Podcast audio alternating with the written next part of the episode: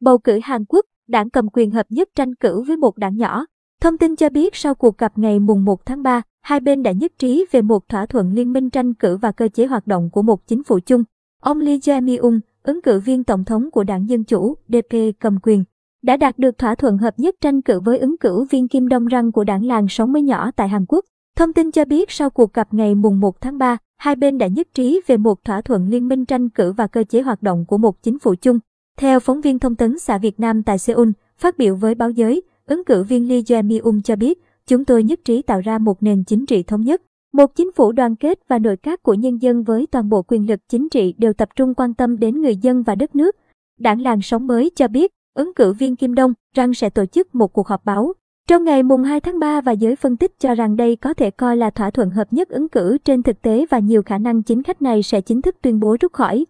Cuộc đua vào ghế tổng thống trong cuộc bầu cử ngày mùng 9 tháng 3 tới, đảng DP cầm quyền kỳ vọng ông Kim Đông Răng, người từng là bộ trưởng tài chính đầu tiên dưới thời chính quyền của đương kim tổng thống Moon Jae-in, tuyên bố từ bỏ tư cách ứng cử viên độc lập và ủng hộ chiến dịch tranh cử của ứng cử viên DP Lee Jae-myung. Thỏa thuận hợp nhất trong thời điểm này giữa hai ứng cử viên được cho là sẽ giúp cho ông Lee Jae-myung của DP đạt tỷ lệ ủng hộ khoảng 40% tương đương. Với mức ủng hộ hiện tại của đối thủ chính Yoon Seo-yeon của đảng quyền lực nhân dân PPP đối lập trong các cuộc thăm dò gần đây nhất, các hoạt động vận động tranh cử tổng thống ở Hàn Quốc đang bước vào giai đoạn cuối cùng. Hai ứng cử viên chính là ông Lee Jae-myung của DP cầm quyền và Yoon Seo-yeon của PPP đối lập chính đã ráo riết, tung ra các áp phích khuyến khích người dân tham gia vào các cuộc thăm dò dư luận. Các kết quả thăm dò dư luận sẽ bị cấm công bố sau ngày mùng 3 tháng 3 cho đến kết thúc ngày bầu cử tổng thống được ấn định vào mùng 9 tháng 3. Những ngày qua, DP cầm quyền và PPP đối lập đều tung ra các áp phích nhấn mạnh rằng ứng cử viên chỉ thắng khi cử tri tham gia trả lời các cuộc thăm dò dư luận.